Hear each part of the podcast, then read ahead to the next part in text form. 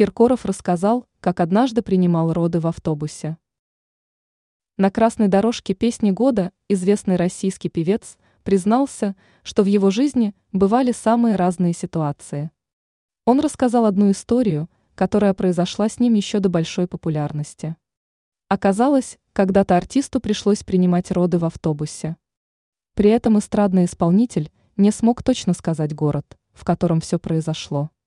Он отметил, что было это между Чебоксарами и каким-то городом рядом.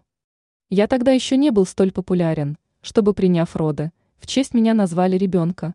По-моему, Митей назвали, добавил певец в беседе с представителями издания super.ru. Но это не все признания, которые сделал мужчина. Во время интервью рядом с ним находилась певица Люся Чеботина. Он решил сделать предсказание и отметил, что девушка через три года станет мамой мальчика. Кроме этого, Киркоров пообещал артистке стать крестным для ее сына.